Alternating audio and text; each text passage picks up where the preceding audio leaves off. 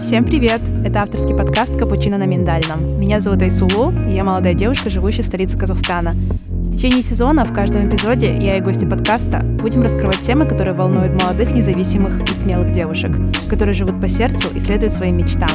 Каждая история уникальна, и ты тоже уникальна. Здесь будет много вдохновения и теплых историй. Записывайте все свои инсайты и делитесь ими в комментариях.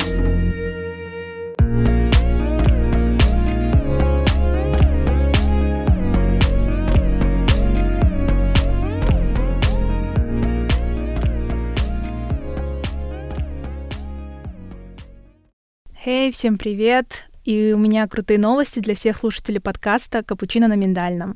У подкаста появился партнер, и это самая лучшая кофейня в городе Астана — Кекс Бейкери. Теперь и вы знаете, куда можно прийти за вкусным и качественным кофе, посидеть или поработать в приятной обстановке и сделать очень красивые контентные фото для сторис Инстаграма.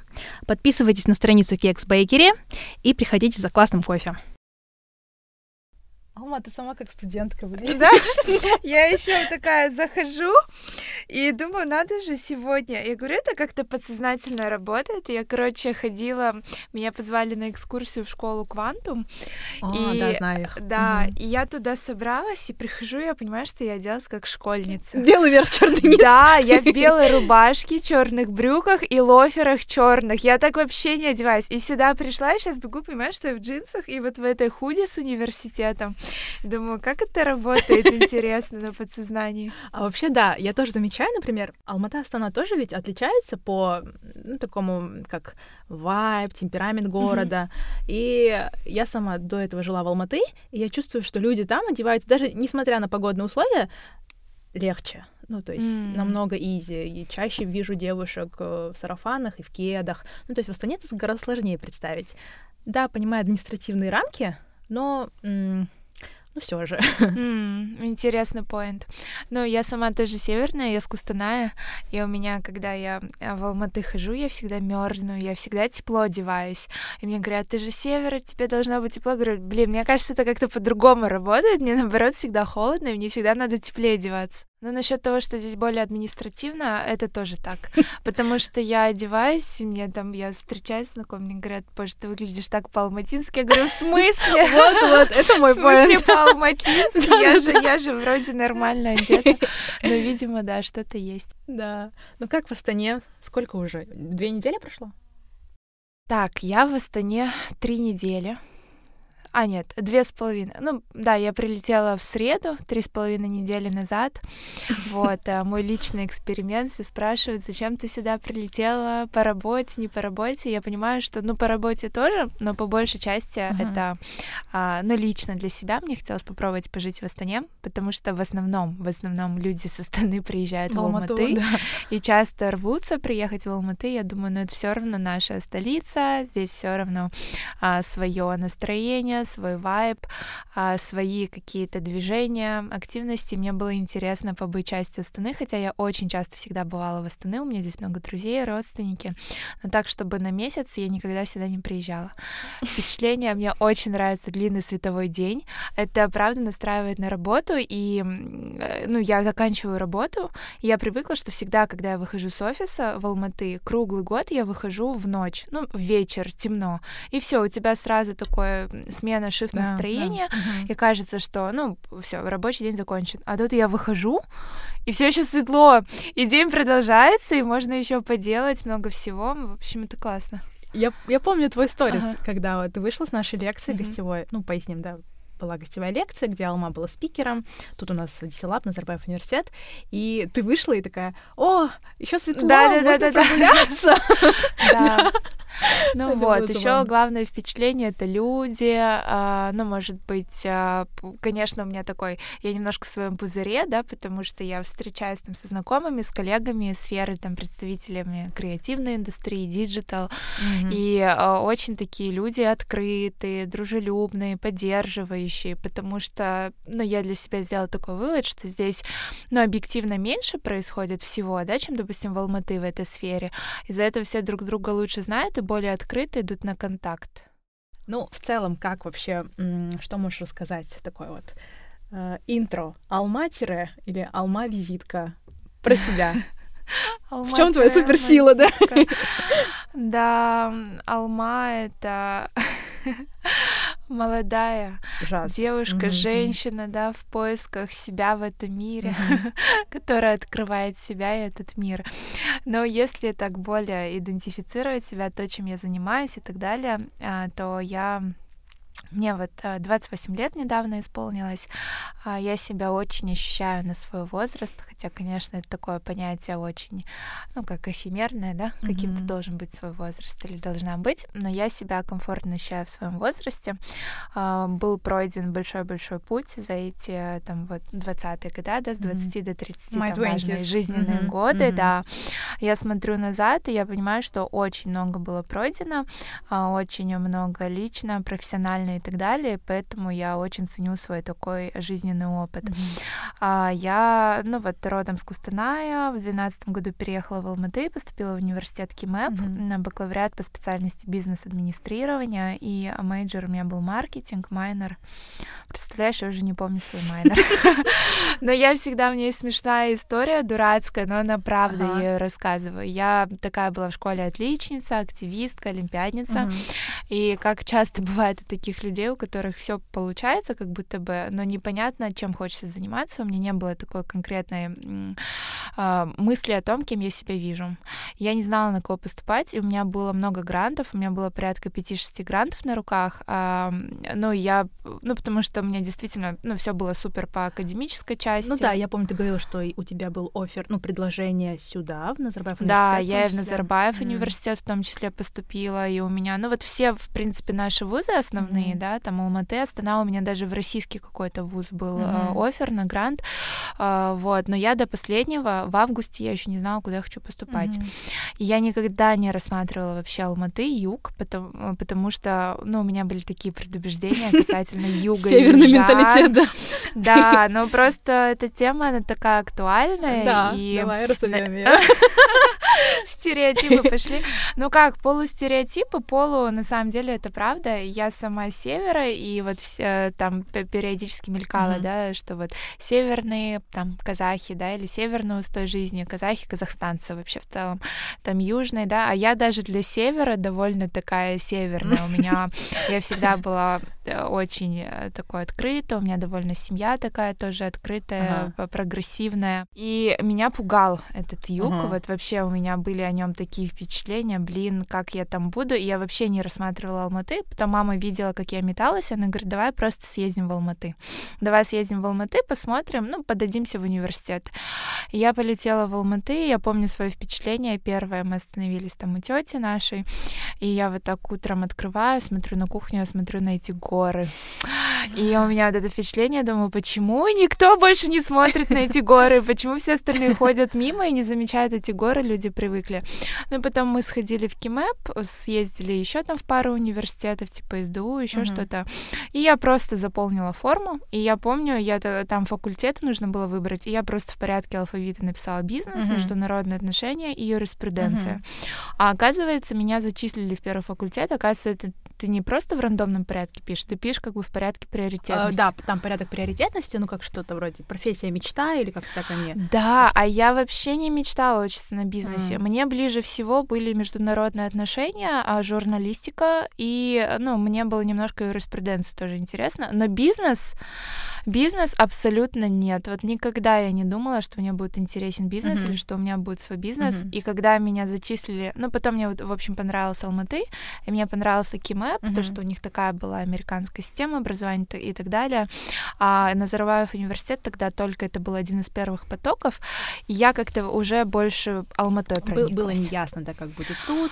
Мгм. Да, во-первых, было, ну, неясно, да, в, там, условно, кампус, он стоял, даже толком кампуса не было, это была степь, И вот это вот здание университета, ну, и когда я, ну, как бы там 17-летняя девочка сравнивала, да, мне больше откликнулся Кимэп, который уже, да, в этом, в Алматы, в теплый, в августе, вот, и я таким случайным образом, бестолковым, а, пошла на бизнес-факультет.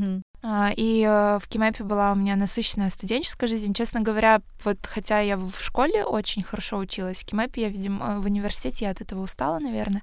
И я первые годы училась так себе. У меня даже была одна сишка и одна дишка. У меня отличница в жизни, которая ничего ниже пятерок не получала. Ну, настолько я немножко забила на академическую часть.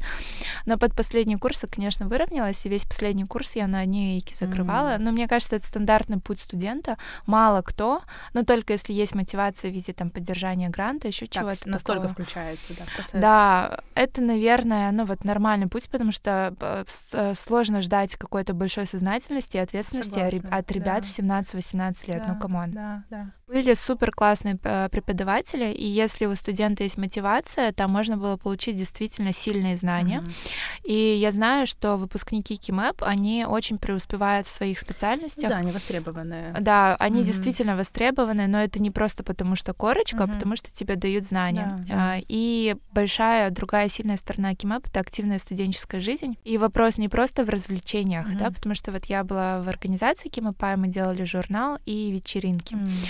И вопрос не в том, что ты там ходишь, тусишь, а в том, что у тебя развиваются навыки нетворкинга, социализации, uh-huh. и ты учишься вообще э, ну, брать на себя ответственность и пробуешь себя вот в этой uh-huh. как бы инсценировке реальной жизни. Uh-huh.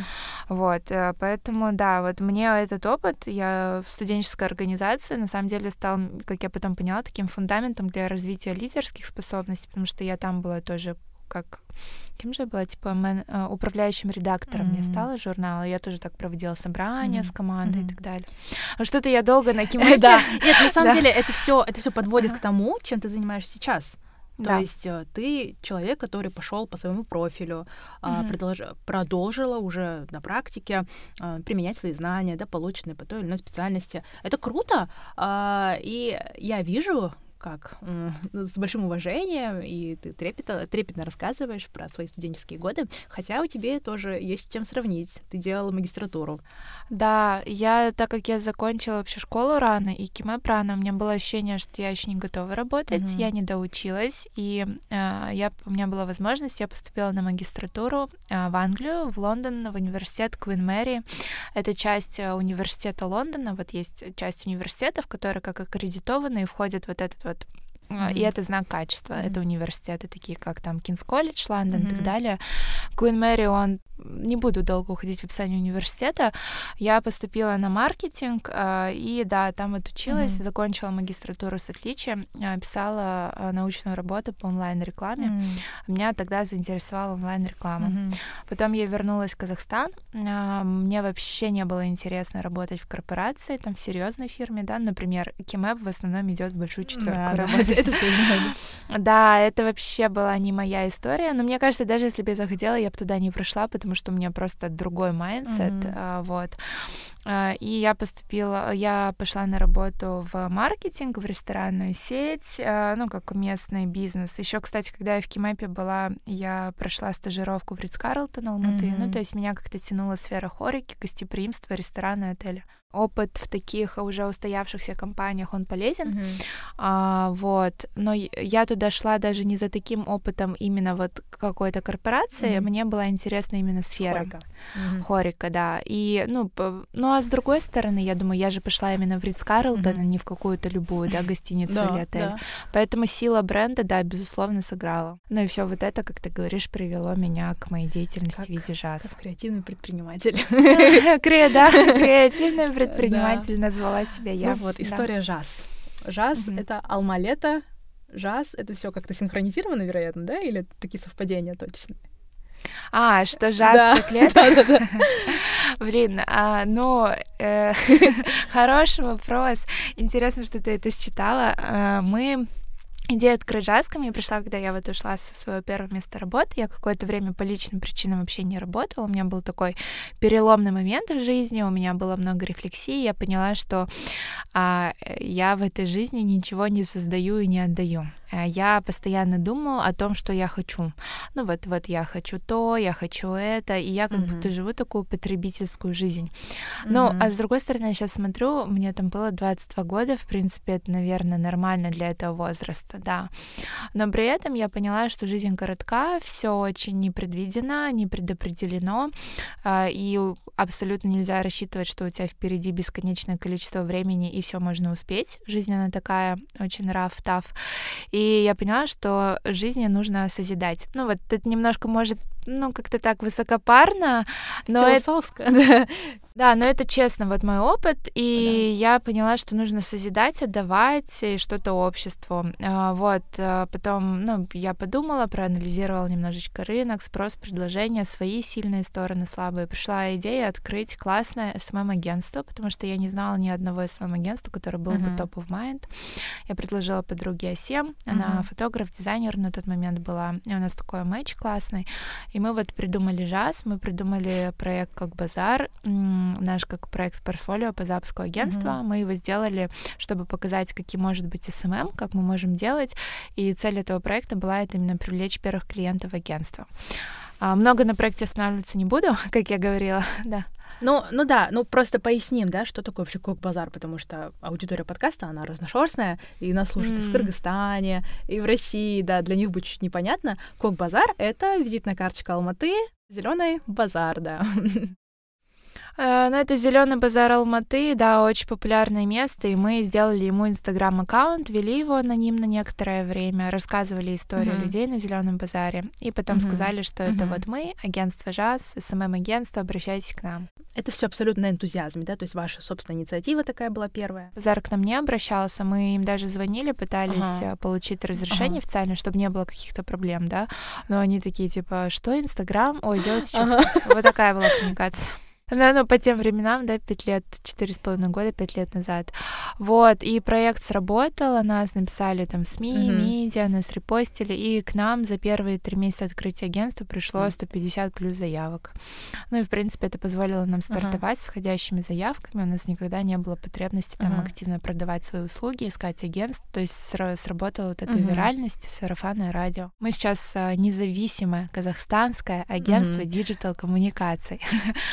Может, звучит сложно, но у каждого слова есть смысл. Вот. То есть SMM-бэкграунд остался ну, сзади, да? Вы трансформировались? А, мы выросли из SMM, да, а, в более широкое, в коммуникации. SMM — это важная часть коммуникации. SMM мы тоже делаем, но мы делаем еще и другие вещи, вещи сейчас помимо SMM. Угу. Ну, вообще, вы, это, кажется, такой уникальный кейс, да, немножко для нашего рынка? То есть есть либо маркетинговое агентство, digital-агентство, да, SMM, mm-hmm. а вы вот такие communication, все в комплексе. Правильно? Хм. Ну, такой вопрос интересный. Мне кажется, у нас многие агентства на самом деле идут по такому пути, что они делают разные вещи. Uh-huh. Причем наоборот, у нас очень мало агентств, которые фокусируются именно локальных казахстанских, да, не uh-huh. сетевых, которые фокусируются на чем-то одном. То есть обычно, наоборот, агентство, вот самый популярный вид агентства, если делать research, это вот так написано SMM, продакшн, брендинг, маркетинг. Вот. Но я когда такое вижу на самом старте, я понимаю, что ребята только начинают, uh-huh. и у них немножко такое, ну, как бы мы делаем все. Но чем больше ты погружаешься и становишься, ну, как бы там не звучало экспертом, да, компетентным, ты понимаешь, что каждый этот блок, ну вот, особенно маркетинг, брендинг, э, что там, продакшн, SMM и так далее, это, ну, прям такие разные дисциплины. Но здесь уже вопрос, э, как бы лично там предпринимателю, лидеру, mm-hmm. да, а, кем вы хотите быть.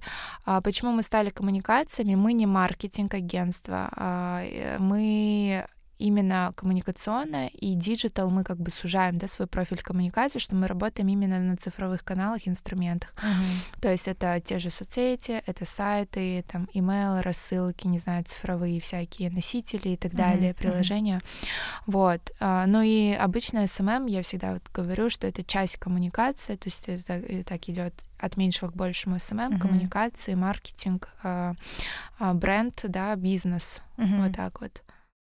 Ну, сегодня жасто сколько? Какой у вас штат сотрудников? Какая у вас семья? А, штат сотрудников у нас порядка 50 человек в штате, плюс есть ребята на аутсорсе. А, часть а, услуг а, мы аутсорсим, то есть я как бы не считаю этих людей в рамках 50 человек, да, это, mm-hmm. например, мы аутсорсим финансы, юридические услуги. Mm-hmm. Вот, это не компания, это специалисты, но не на парт-тайме. Да, это 50 человек, у нас офис в Алматы, у нас классный офис, заходите в гости, да, если будете в Алматы. Где вы находитесь? Я видела, вы переезжали, да? Да, ага. да. У нас за все время JAS было три офиса. Мы сначала сидели на Фурманова, потом этот дом стал барной улицей, и там сейчас все вот эти бары. А, вы там были, да? Да, Где вообще, и, да, да, да. Мы были там первые два года, выросли из одной комнаты до там целого как ну, там квартиры, типа такого, mm-hmm. до вот такого офиса. Mm-hmm. Потом мы переехали в Есентай, у нас был такой период luxury жизни. Не, ну реально после Есентая сложно куда-либо переезжать. У нас был очень классный офис в центре uh-huh. города. А вообще Алмата, да, creative digital — это микро, да, мир uh-huh. Казахстана. А Есентай — это микро-микро-мир а вот это Алматы продвинутой.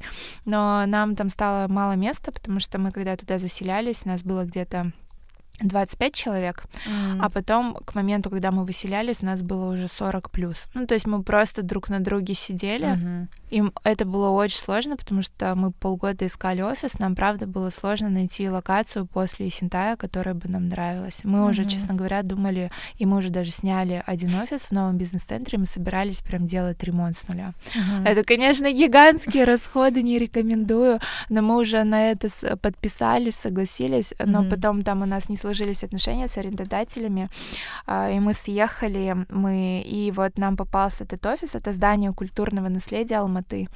Если кто-то был в доме на Барибаева, дом 36, то это вот такой же вайб. Многие, когда видят фото, видео, думают, что мы там сидим, но мы не там сидим. Это здание бывшего американского, бывшего французского посольства, ему 120-130 лет, что-то mm-hmm. такое. Mm-hmm. Оно находится тоже на Фурманова и Тикиби. Вот. В доме на Барибаева вы не были? Мы там не сидим, нет, mm-hmm. мы там не были, mm-hmm. но это вот такое же похожее здание. И mm-hmm. я знаю, что были разговоры о том, чтобы из этого здания тоже сделать что-то типа дома. А-ля, а-ля дом 36. Mm-hmm. Была такая сдумка, mm-hmm. но что-то не сложилось, mm-hmm. пошло нам на руку, и мы сняли весь этот офис, вот этот второй этаж прекрасный, у нас там лепнина, высокие потолки, окна. Круто. Да, да, снаружи здание выглядит как крепость, конечно, ничего не понятно, но внутри очень классно. И... Значит, вы сейчас там? Да, мы сейчас там. Угу. Такая прям креативная и очень такая аутентичная от, а, алматинская атмосфера. Угу. Ну, в моем понимании вы это вот как раз-таки воплощение вот этого самого алматинского духа. Вы сделали, наверное, анализ плюс-минус своих сотрудников. Это, наверное, under 25, да, примерно так? А, ну, средний возраст у нас сейчас... Блин, вот, кстати, я последние месяцы мы не замеряли, но последний раз, когда мы смотрели, было 24. Да, то есть если в самом начале в ЖАС в основном это были студенты или только выпускники, то сейчас нашу статистику по среднему возрасту портит ТикТок отдел.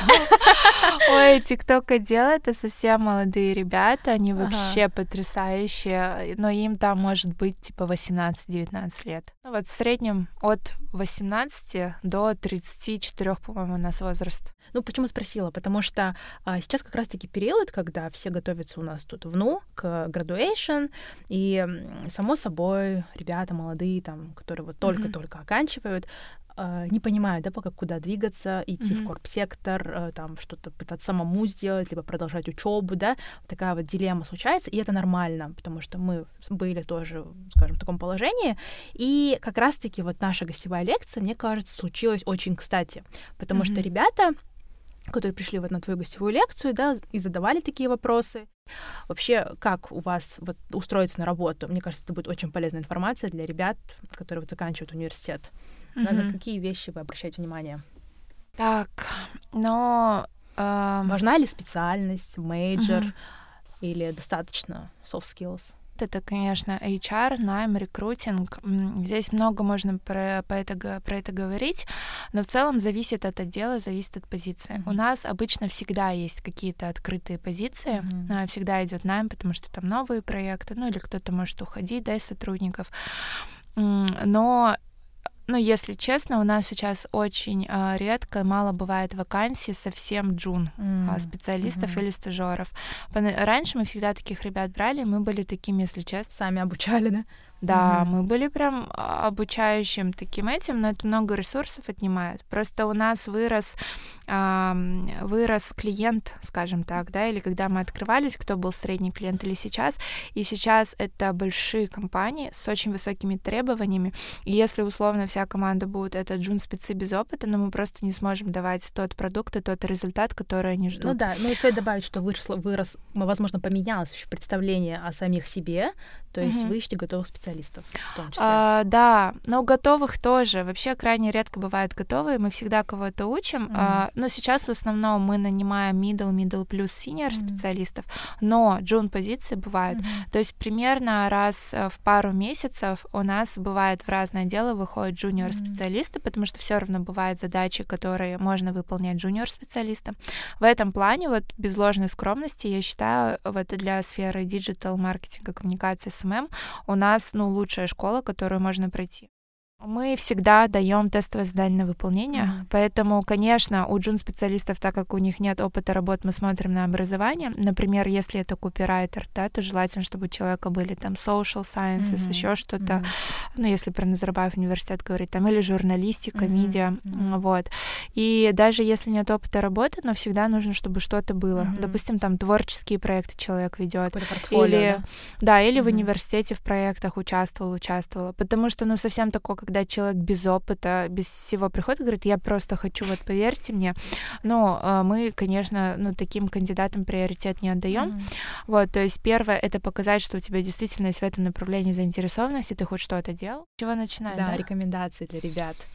А, Просто, обязательно понимаешь, надо это- учиться. Это почему, да, так актуально? Потому что а, я среди студентов, да, это университет. Я вижу вот их struggles в этот Мгм. период, что а, надеяться на родителей, ну, не у всех есть такая возможность, да, а, у кого-то вот это вот внутреннее эго, да, такое пока ми- минимализм какой-то еще включен, и они все гонятся за хорошей зарплатой, да, чтобы им уже А, сразу если мы про как-то, зарплату... как-то вот сразу Мгм. они гонятся за большими цифрами, что, э, возможно, это будет даже не в удовольствие работать, но чтобы свои потребности они закрывали. Ну, вот, Но с другой мгм. точки зрения, просто мне самой это не близко, но у меня был э, большая, как ну, сказать, опора в виде родителей, они мне помогали, ну, наверное, и, и тебе тоже, то Мгм. есть это не было приоритетно бежать Мгм. только за ну, за большой зарплатой, Мгм. даже если работа не нравится. Здесь, в принципе, просто студенты, выпускники входят во взрослую жизнь. А Мгм. взрослая жизнь, она в том, что она неопределенная, и ты делаешь выбор, ты несешь ответственность за этот выбор. Если человек выбирает, допустим, зарплату, Мгм. и это абсолютно понятно, да, Мгм. почему может быть там много объяснений, и идет и понимает, что идет на компромисс с собой, потому что это не то, чем там он, она хочет заниматься, или это неинтересно, Мгм. но он просто делает осознанный выбор, и нужно быть готовым нести за это ответственность. да. Мгм. Вот, а если в- мы говорим про путь, когда все-таки типа как начать путь, чтобы заниматься тем, чем хочешь, Мгм. то абсолютно надо быть готовыми вначале работать там бесплатно Мгм. или за ну джун зарплату, Мгм. потому что это нормально, вы ничего не умеете, вы только выходите, и компания в вас вкладывает очень много ресурсов. Сейчас вот этот большой тренд, э, ну как у Zoom, да, Z-поколение, зумеров, ребят, ну, я просто себя к миллениалам отношу, ну и в ТикТоке, и везде очень много любят обсуждать тему там компаний, Мгм. работодателей.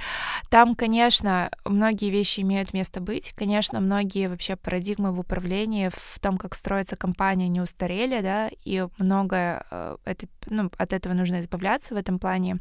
А, Я это понимаю, но в то же время иногда должно быть понимание, а вообще что вы даете работодателю. Мгм. Вот здесь у них, мне кажется, включается ловушка собственных таких вот представлений, ожиданий, да. Мгм. А почему в итоге мы имеем много ребят, которые не удовлетворены, воз- возможно, своим положением, да, и чувствуют, что где-то совершили ошибку в выборе профессии, и чтобы хоть как-то вот помочь э, возможно, девушке, да, парню, который вот сейчас послушает, сказать, что это ведь все не, не навсегда. То есть у, у человека есть да, право отказаться или право поменять. А, мне кажется, вот об этом важно сказать. Ну да, да, жизнь сейчас, э, средняя продолжительность жизни выше, mm-hmm. и мир совсем другой. Я где-то читала исследование, что человеку, чтобы преуспеть в какой-то профессии, нужно в среднем 7 или 8 лет. То есть в теории ты можешь вообще менять сферу деятельности каждые 7-8 лет, и за свою жизнь ты там, ну сколько, 4, 5, 6 профессий можешь освоить. Mm-hmm. А в этом плане, да, 100% не нужно слишком придавать большого значения вообще, в принципе, себе и своим решениям в этой жизни, да, как вот это, что ты там человечек на планете, которая просто там где-то катится во Вселенной. Вот. А, но я бы, раз мы на эту тему зашли, я бы хотела а, поднять вопрос ответственности, что молодые ребята с самого начала должны ответственно подходить к тому, что они делают, mm-hmm. и строить все-таки понимать, что они строят свою репутацию в том числе. И у нас очень маленькая страна, очень маленький mm-hmm. рынок, mm-hmm. А, и нужно всегда подходить с ответственностью и думать о том, что вы можете подвести или не mm-hmm. подвести, mm-hmm. да, людей рядом с вами и так далее. Mm-hmm. Например, у меня было такое, что я работала в ресторанной сети, mm-hmm. я туда пришла работать в марте в свой день рождения, я прям помню один из первых рабочих дней, да, был, и в конце марта. И когда я была в июне, это три месяца, да, mm-hmm, примерно, mm-hmm. В Казахстане запускалась только тогда Яндекс Такси. Mm-hmm. Вот. А Uber, Яндекс Такси тогда заходили. Mm-hmm. Это был какой год? Я не помню, 16 по-моему, mm-hmm. 17 mm-hmm.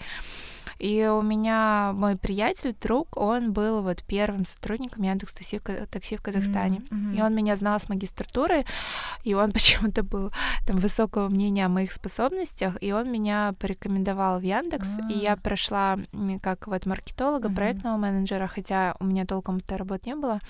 И у меня был офер на работу от компании Яндекс, Яндекс Такси в Казахстане. А, там, ну, почти, почти. Ну, короче, я прошла этапы вот этот и активно, да. А нет, был у меня офер, я вру, был офер.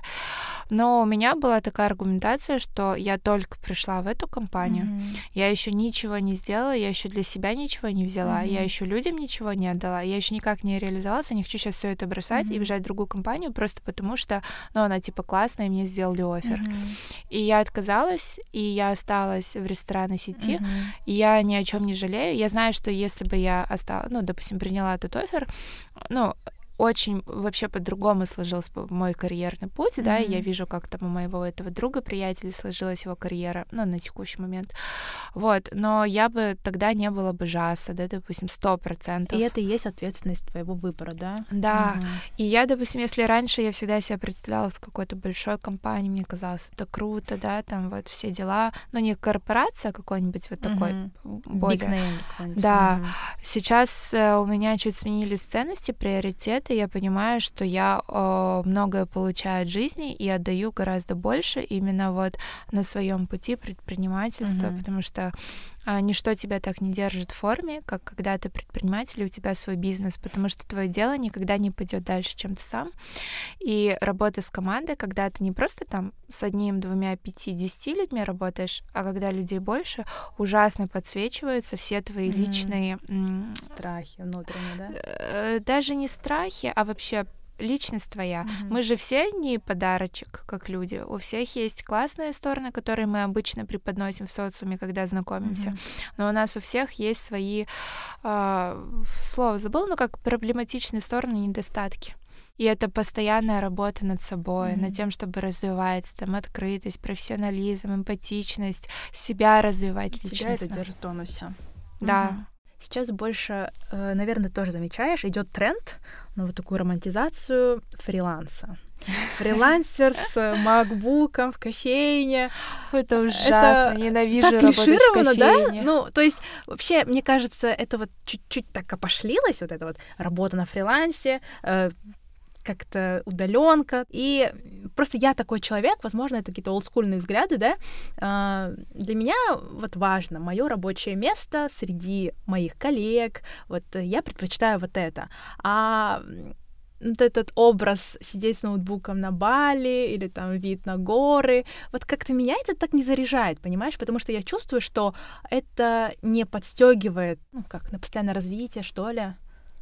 Но я лично согласна. Mm-hmm. Для меня лично тоже не работает э, вот эта система, mm-hmm. да, удаленки. Mm-hmm. Я потому что была на Бали как раз недавно. Это я тебя описывала. Да, да, да. И, ну, я там отдыхала, я не работала, но вот даже я вот в Астане, это ужасно шло, сложно, когда у тебя нет рабочего места. И вопрос не в том, что мы какие-то очень олдскульные. А, ну, возможно, есть люди, которым окей работать откуда угодно, но э, фриланс, он действительно романтизирован.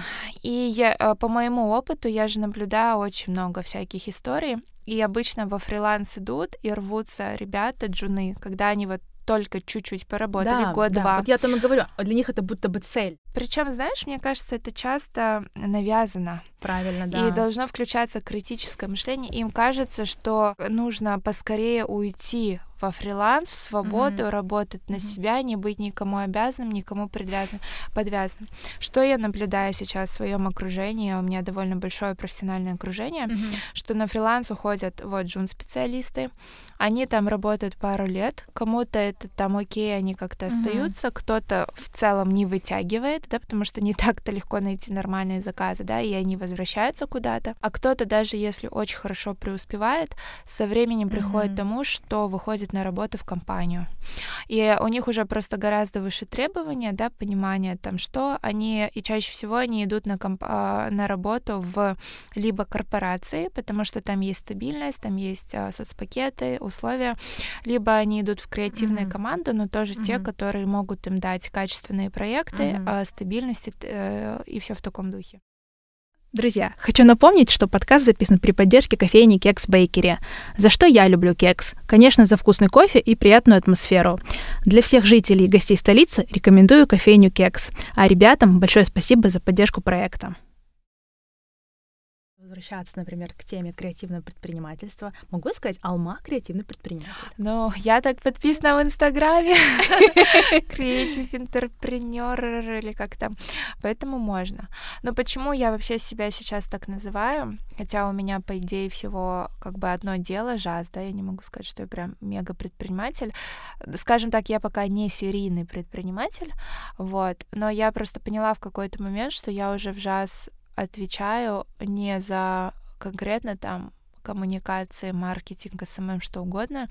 Я отвечаю за дело, и что меня драйвит, это именно предпринимательство, да, то есть ты постоянно что-то предпринимаешь, ты ищешь новые возможности, ты думаешь, что сделать. Я поняла, что я по натуре своей, но вот э, я бы могла на самом деле заниматься вообще другим бизнесом. Mm-hmm. То есть это мог быть, это могло быть не маркетинговое, коммуникационное там mm-hmm. агентство. Это могло быть, например, да, если бы я сменила на юридические услуги, возможно, у меня была бы какая-то юридическая компания. Mm-hmm. Конечно, mm-hmm. ну это, кстати, такая, к психологии, да, вообще не надо думать о том, что могло бы, вот ровно то, что сейчас есть, это ровно то, что у нас может быть, да, вот такое, чтобы не пребывать в иллюзиях. Наш реальный мир — это отражение того, что мы могли достичь к этому моменту.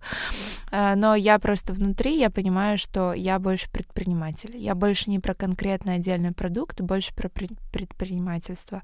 Ну и плюс, э, но почему креативный предприниматель? Потому что мне близка именно креативная среда, где у тебя, например, бизнес не просто там купи, продай, mm-hmm. да, там а создай. и какую-то mm-hmm. маржу, а что-то создай. Mm-hmm. Но в то же время я считаю, что любой предприниматель сам по себе креативный, потому что креативность это, ну, у многих же много стереотипов о том, что такое креативность. На деле каждый человек креативный, и креативность — это про что-то создать. А если ты, в принципе, создал свое дело или создала, да, свое дело, то ты уже, ну, в тебе есть вот mm-hmm. это немного только креативности. Интересный поинт.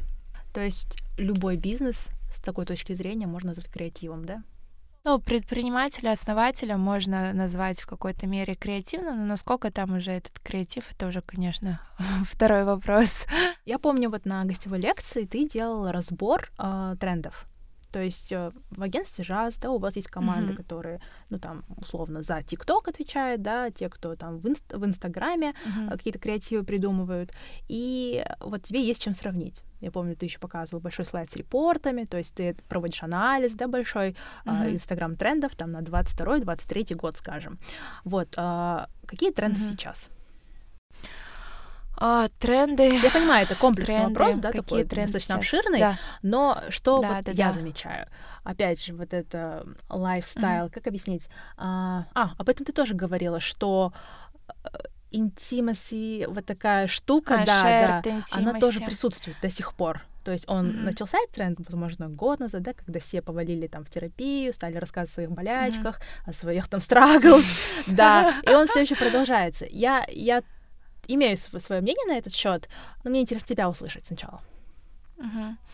Но если очень обобщенно, да, конечно, там тренды, они от, э, как сказать... Время от времени очень меняются, да, трансформируются. Даже не время от времени, я сказала, от отрасли к отрасли меняется. Все равно в каждой отрасли, по, по сфере, да, деятельности могут быть свои тренды. А, я бы сказала, такой общий тренд — это на искренность и на живость, да, а, ну вот life live-контент и так далее.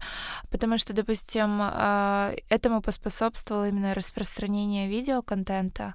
И видеоконтент, окей, да, все еще имеют место быть там рекламные ролики такие, да, постановочные. Но, допустим, в чем феномен ТикТока? Почему он так выстрелил, вплоть до того, да, что в Штатах его там сейчас забанят хотят, потому что боятся. Кстати, уже ты видела новость, что в штате Монтана первыми запретили? Запретили они ТикТок, да, я Блин, вообще грустно.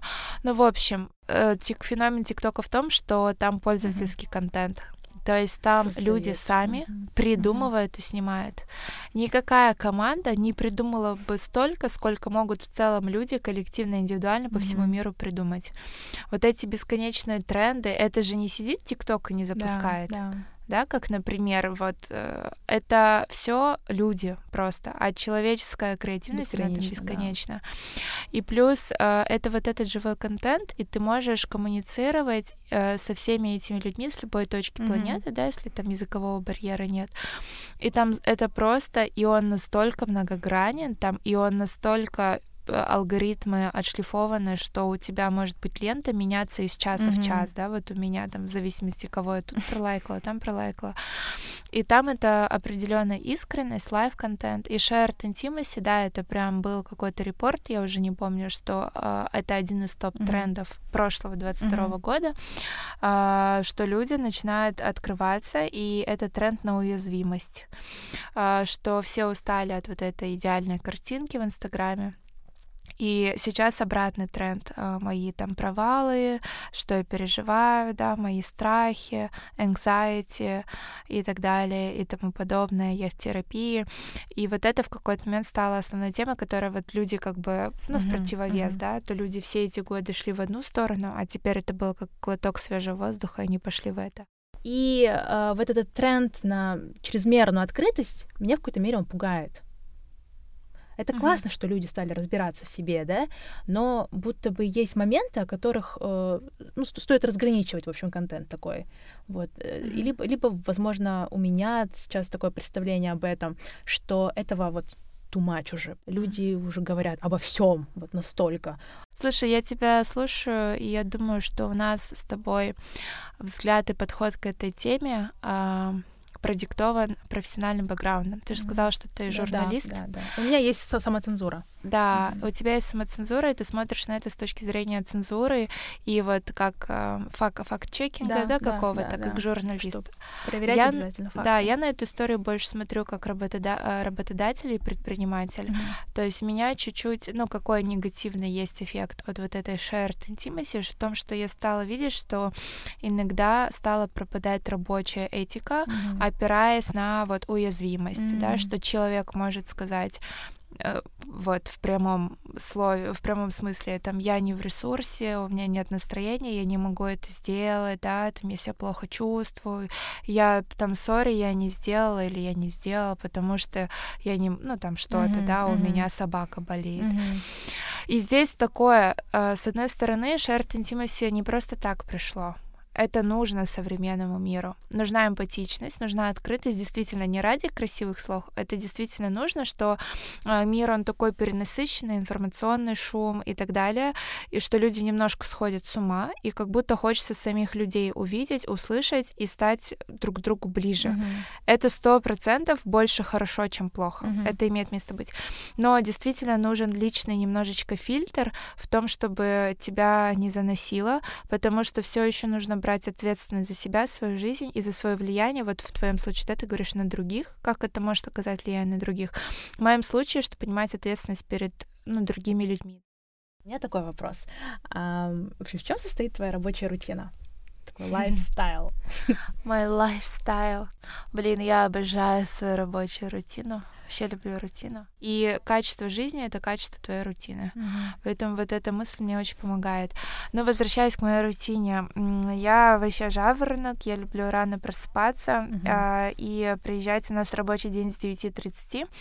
Но, а, блин, по идее, я часто приезжаю позже, просто потому что я по утрам делаю какие-то личные дела. Но позже это типа к 10. Но в основном я стараюсь приезжать к 9.30, к 9. А, До работы у нас рядом прекрасная кофейня, блин, они такие Только классные. хотела спросить, начинается ли твое утро с кофе? Да, да, раньше такого не было. Я обычно дома завтракаю. А. Дома завтракаю, но я дома вообще не умею варить кофе, вообще не понимаю, как дома люди делают кофе. Это для меня секрет, мистер и загадка. Послушай мой предыдущий подкаст э, с одной очень компетентной девушкой в этом вопросе. Все, договорились, дил. И я захожу туда брать кофе, и у нас там по утрам очередь из наших ребят за кофе. Я говорю, так, где наша корпоративная карта лояльности скидка? Вам стоит это, вероятно, Да, приобрести они- кофемашину?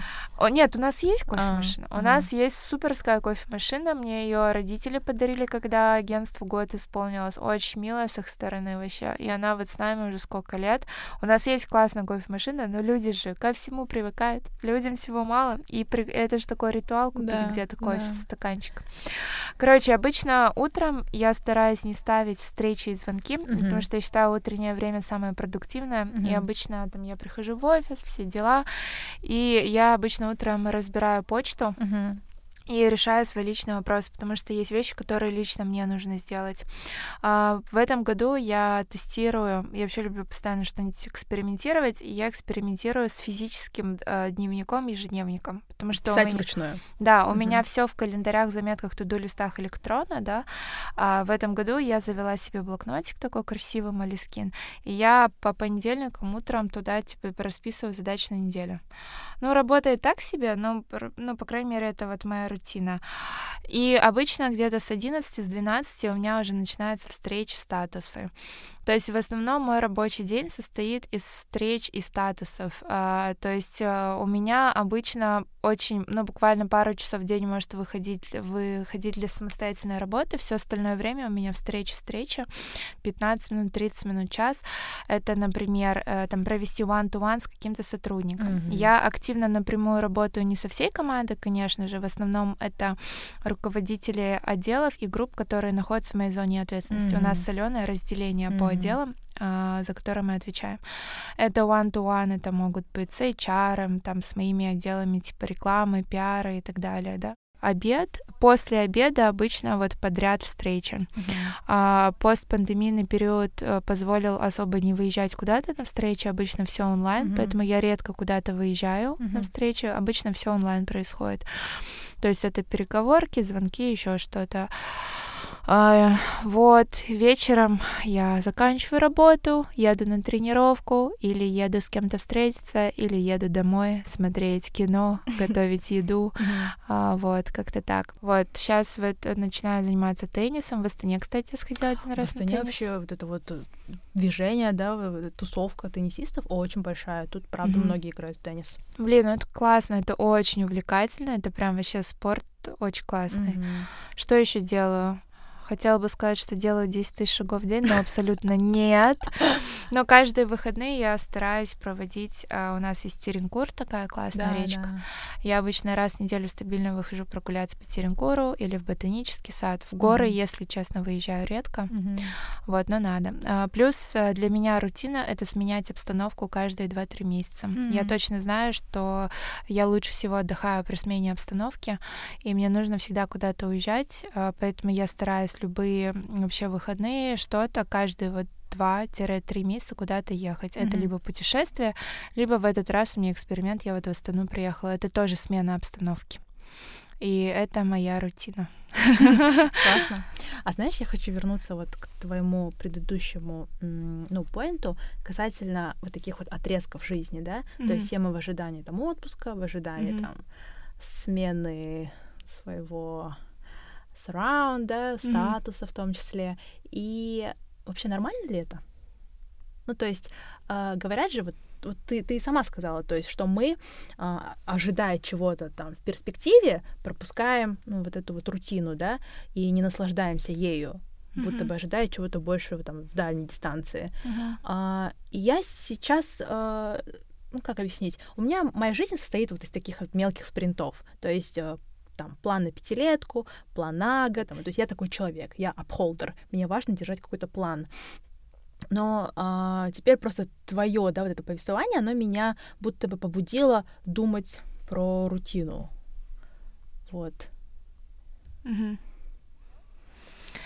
Uh, ты смотрела фильм About Time? Uh, Нет. Это Netflix, что это? Нет, нет, это там... Как же на русском? Там что-то про... Тоже не жена путешественника во времени, а вот что-то тоже с э, путешествиями во времени. Ой, поняла. Угу. А, главный герой ирландец, этот актер рыжеволосый. Да. Вижу. Я что-то продумала про этот фильм. Вообще всем mm. рекомендую. Потрясающий, mm. теплый, классный фильм посмотреть. И я что-то вот про него продумала, и там вот эта э, мудрость, да, финальная что мудрость в жизни — это проживать каждый свой день так, чтобы тебе не нужно mm-hmm. было потом путешествовать во времени и что-то исправлять. И мне кажется, это действительно mm-hmm. мудрость, ведь все же говорят, да, быть здесь и сейчас, да, медитировать, mm-hmm. для того, чтобы уметь проживать момент. Поэтому, ну, я искренне верю, что когда мы сильно сфокусированы на чем то далеком, mm-hmm. и вот эти дни проходят, но ну, это mm-hmm. же просто жизнь же уходит, ты же эти дни не вернешь. А вот этот момент, он очень часто, не, когда ты к чему-то приходишь, окей, он может давать чувство удовлетворенности, но в то же время он может давать и много разочарования, mm-hmm. потому что мы много ставим и мы много ждем от этого момента достижения mm-hmm. чего-то, а часто реальность она совсем другая. Вообще мой принцип такой из сферы сервиса, а, в сервисе есть такое понимание, да, как mm-hmm. удовлетворенность, да, финальный там гостя, mm-hmm. это в том, что а, ожидание минус реальность. Если ты хочешь а, оставить супер впечатление и удивить гостя mm-hmm. и заработать лояльность гостя, ты должен превысить ожидания. Я в ужасе тоже mm-hmm. всегда говорю, нужно предвосхищать, ну, типа, ожидания и очень корректно, адекватно строить ожидания клиентов о том, что они получат, не обещать слишком много.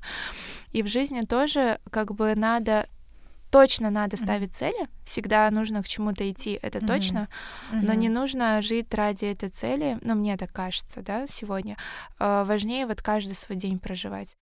Вообще в целом придавать смысл, да? Я поняла, как сформировать правильно вот свой, да, а, взгляд на, на это. Мне кажется, классно идти к цели, разворачиваясь и обращая внимание на то, что происходит вокруг. Вот. Ну да. Но я еще думаю, что mm-hmm. это же все равно такое немножечко как жизненная мудрость. Мне кажется, пока у человека не произойдет какого-нибудь события в жизни, которое вот мы же вообще, вот если бы можно было становиться мудрыми от того, что мы от кого-то что-то услышали, мы бы вообще тут все были супер умными, да? Но человек на самом деле мудреет, когда только сам через свой опыт что-то проживает. Поэтому, да, я там, э, это чисто мой опыт и мой взгляд на жизнь, да, основываясь на моем жизненном опыте. Мне кажется, каждый человек, кто когда вот свой какой-то опыт проживет, в какой-то момент придет и поймет и придаст смысла вот этой вот всей истории про, про жить здесь и сейчас. Какая твоя, скажем, такая... Э, я понимаю, целями не все готовы делиться, но твоя такая вот ultimate goal — угу. на ближайшее время. А если говорить про профессиональное развитие, вообще мой ultimate goal — это жизнь, жить так, чтобы разные сферы жизни у меня были угу. а, развиты ну, примерно, да. Вообще мне недавно кто-то uh-huh. сказал, что это полная чушь, типа колесо баланса, uh-huh. и так не бывает. Uh-huh. Что это вот просто распиаренная тема, да, что все должно быть в балансе, uh-huh. человек всегда делает выборы, и какие-то сферы жизни развиты сильнее. И вот uh-huh. на самом деле, если так про это думать, то это звучит как правда но мне бы хотелось жить такую жизнь, которая была бы разносторонне наполнена, то есть это mm-hmm. и про духовность, и про любовь, про семью, и про самореализацию. Но так конкретнее я могу поделиться целями, планами по самореализации. А, мне бы хотелось развивать джаз а, и сделать а, так, чтобы это была действительно такая большая преуспевающая казахстанская кома кома команда, компания, которая бы делала проекты в Казахстане и за его пределами достойными вообще международного уровня, да, чтобы у нас просто как, у нас часто казахстанские компании, огромные лидеры, они, когда им нужна профессиональная услуга в каком-то из вот направлений, по которым мы работаем, они идут не в казахстанские агентства, mm-hmm. они идут э, в российские, украинские или зарубежные mm-hmm. агентства, потому что у нас нет э, экспертизы, на которую они могут положиться, mm-hmm. компетентности, mm-hmm. да, не mm-hmm. было. Вот моя цель — это создать ком- команду, где могли бы развиваться креативные специалисты, mm-hmm. э, действительно развиваться, делать очень крутые проекты и получать достойную оплату за свой креативный труд, но при этом, чтобы э, лучшие казахстанские зарубежные компании могли работать именно с нами. Я бы хотела развивать очень сильно джаз. А лично для себя я бы хотела заниматься образовательными проектами. Мне очень близка сфера образования. Mm-hmm. Поэтому я, кстати, всегда открыто откликаюсь на лекции, но в основном все лекции я читаю в школах и в университетах. Mm-hmm. Когда меня зовут прочитать какую-нибудь лекцию, типа вот, ну, как продать курс, ну вот, просто меня часто зовут, я так к этому, не знаю, отношусь не очень. Это не моя история пока что. А вот именно просто делиться, да, вот с более молодым поколением, мне это очень mm-hmm. близко, поэтому я думаю, я буду уходить в, в академик. Какое-то такое не академик, нет, не как преподаватель, а больше какие-то такие социально-образовательные проекты, вот такое. А мне очень близко писательство. Uh-huh. А, последнее время даже что-то меня заинтересовала история сценариями, uh-huh. со сценариями. Раньше это была только там художественная литература, поэтому я думаю, я буду развиваться в этом Ой, направлении классно, тоже. Здорово. Это вот, да, три моих основных направления интерес, uh-huh. направления интересов: жаз, креативное предпринимательство, образование и писательство. Все равноценно интересно, но последнее мне нравится больше всего. Да, да, да. Но не, э, да, но мне вот, да, это Потому вот что я такое. сама очень, я э, человек, ну, журналист, да, с профессиональной точки зрения, именно пишущий. То есть mm-hmm. мне нравится больше пишущая журналистика, вообще писательская, э, не ТВ-картинка, не видео, mm-hmm. аудиоформат и писательство. Вот это вот то, что меня заряжает. Да, кстати, такое примечание. Ты меня как-то спрашивала, жаз и алма-лето, есть ли связь? И я так и не ответила на этот вопрос. Жаз — это вообще как э, молодой, молодые, да, у этого значения молодость. Но когда мы открывали жаз, э, я просто вот и говорю, мне интерес к писательству был всегда, и у меня была задумка, что жаз будет сменяться на Z, жаз, как писать, пиши. И что мы будем предлагать и активно развивать писательство, предлагать услуги по письму, да, такое бюро текстов. Ну, кстати, есть такая компания бюро текстов, э, ну, как писательское бюро. А то, что жаз как лето, алма лето, такой прям задумки не было. Я потом это осознала, и типа прикольно, это как такая пасхалка, да, небольшая. Да, но специально это не было сделано. Больше было намерение, как пиши туда вот этот смысл добавить, но это так и не было реализовано. У нас письмо только в рамках копирайтинга, в рамках общих услуг, а такого более большого письма или там творческого письма ну, нет. Почему нет? Возможно, это выльется во что-то самостоятельное. Да, да, mm-hmm. возможно. Да, да, конечно. На самом деле, я думаю, раз такая задумка была, значит, ее надо да, сделать. Да. это символизм. Таким вещам, да, нужно отдавать mm-hmm. какой-то определенный смысл. Классно, так откровенно и так искренне. Ну и я тоже от себя скажу, мне кажется, ты влияешь на молодежь и делаешь очень хорошие вещи э, с точки зрения образования, там, профессионального подхода, и стоит об этом упомянуть. А, спасибо большое, спасибо большое. Да, но если что, жаз и все вот это я делаю вообще не одна, это все только с людьми с Аленой, до этого со Семой и вообще с каждым жасовцем, mm-hmm. который был и есть в жаз. Ну, это правда не просто для красоты, это все только с людьми. Мы вообще все делаем вместе. Вот так. Классно. Я же говорила тебе, да, вот пока мы сюда шли, что этот подкаст ну, это моя инициатива такая, это мое хобби, мне нравится об этом говорить, но еще это часть моего ремесла. Я журналист, человек из, из медиа, да, и мне нравится создавать что-то свое собственное с таким авторским подтекстом. Я решила, что буду звать только девушек. Мне нравится такой женский ток. Поболтать я люблю. Люблю звать девушек, кто любит поболтать. Да-да-да-да-да. А то вот эти, эти YouTube подкасты, где сидят парни, мужчины и обо всем рассуждают. Спасибо тебе большое, что пригласила. Спасибо тебе. Ты тоже влияешь, тоже меняешь. И я, кстати, ты когда написала, что у тебя подкаст, потом скинула капучино на кокосовом. Я лично не слушала. Ой, на миндаль. Я просто на кокосовом пью. Я всегда заказываю капучино на кокосовом соли, А. на миндальном. И я вспомнила, что мне... У нас просто... Мы же много контента делаем. И у нас как-то недавно где-то была подборка подкастов казахстанских, мы когда-то делали, и кто-то из наших ребят вот тоже капучино на миндальном добавил. Да, эта Как девочка, она с Назарбаев университета, она у нас А. креативный групп Хэттлуа, училась тут в свое время. А. И я, у меня просто на слуху я пару раз слышала, думаю, блин, классно. Спасибо тебе большое. Спасибо большое удачи тебе. подкаст. Да, буду в Алматы, зайду в гости с Да. капучино на кокосовом. Да, сходим, попьем на Давай, медаль. давай.